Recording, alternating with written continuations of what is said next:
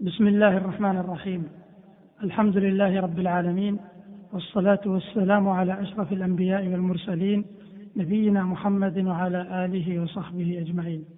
أيها المستمعون الكرام سلام الله عليكم ورحمته وبركاته. أما بعد فإن الحديث في هذه الحلقة سيدور حول مشاهد عظيمة في الحج قريب بعضها من بعض. ألا وهي مشاهد الاضطرار والافتقار إلى الله والتذلل والانكسار بين يديه ومشهد انتظار الفرج منه تبارك وتعالى.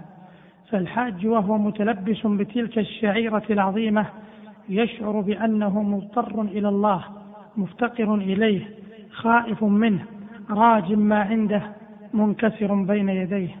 وهذا هو لب العبادة ومقصودها الأعظم فالافتقار إلى الله دون من سواه هو عين الغنى والتذلل والانطراح بين يديه هو العز الذي لا يدانيه عز.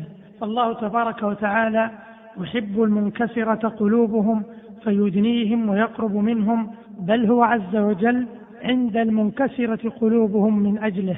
أخرج الإمام أحمد في الزهد عن عمران بن موسى القصير قال قال موسى عليه السلام يا رب أين أبغيك؟ قال ابغني عند المنكسرة قلوبهم من أجلي فإني أدنو منهم كل يوم باعا ولولا ذلك لانهدموا. ثم إن حاجة الإنسان بل ضرورته إلى ربه لا تدانيها حاجة أو ضرورة.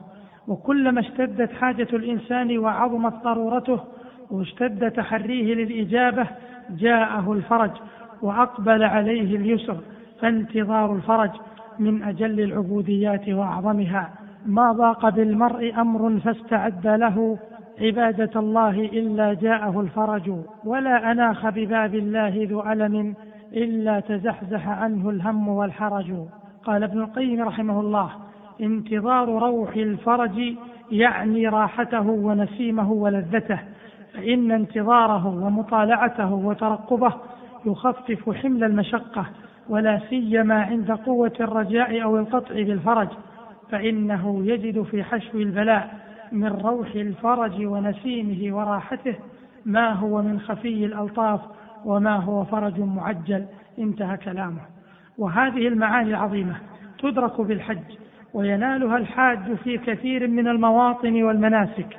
فالحاج على سبيل المثال إذا رأى جموع الحجيج المزدحمة عند الطواف والسعي وفي رمي الجمار أو في الطرقات ظن أن تلك الجموع لن تتفرق وأنه لن يصل إلى مبتغاه من إكمال نسكه.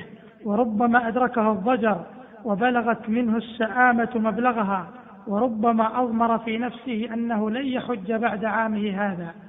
وما هي إلا مدة يسيرة ثم تنزاح تلك الجموع ويتيسر أداء المناسك.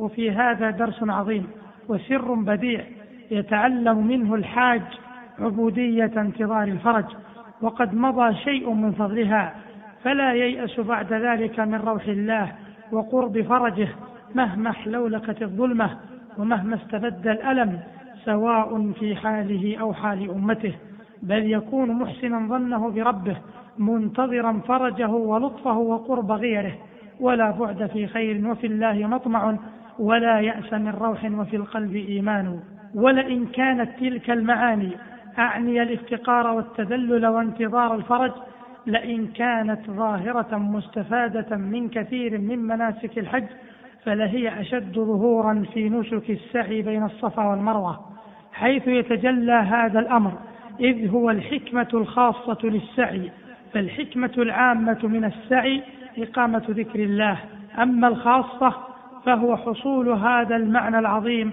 والسر البديع كما أشار إلى ذلك العلامة الشيخ محمد الأمين الشنقيطي رحمه الله.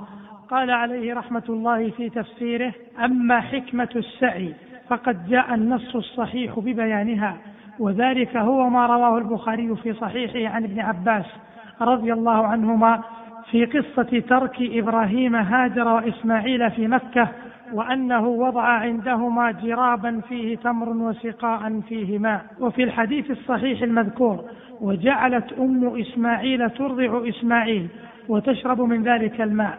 حتى إذا نفد ما في السقاء عطشت وعطش ابنها وجعلت تنظر إليه يتلوى أو قال يتلبط.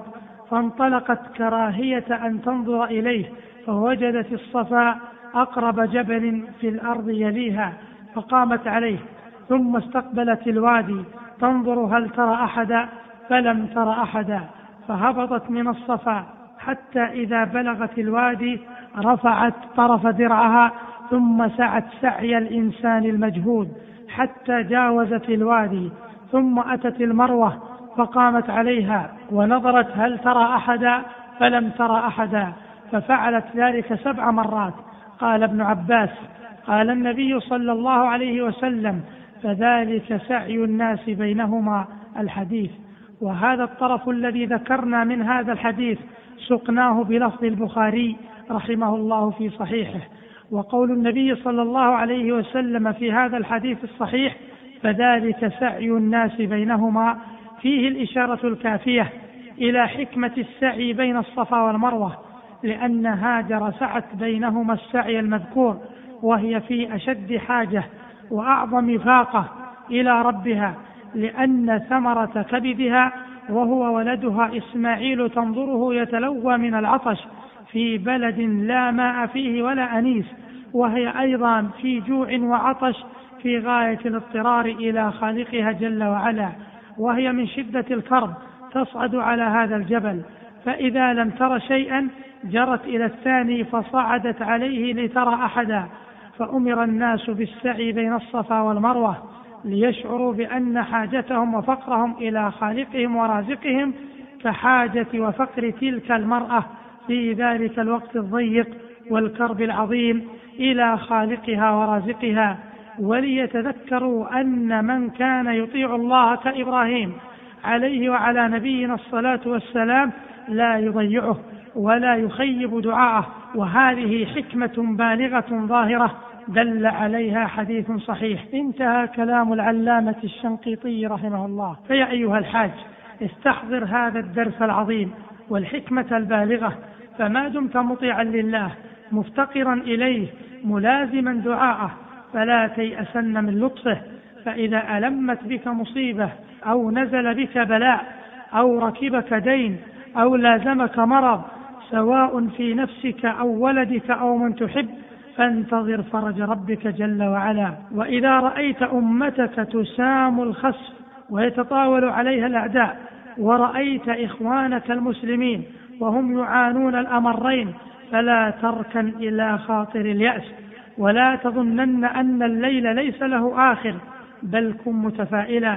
حسن الظن فإن النصر مع الصبر وإن الفرج مع الكرب.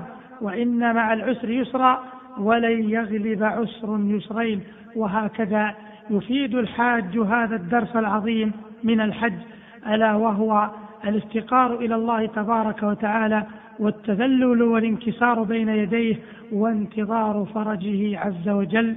اللهم آمن روعاتنا واستر عوراتنا واختم بالسعادة آجالنا واقرن بالعافية غدونا وآصالنا وصل اللهم وسلم على نبينا محمد والسلام عليكم ورحمة الله وبركاته.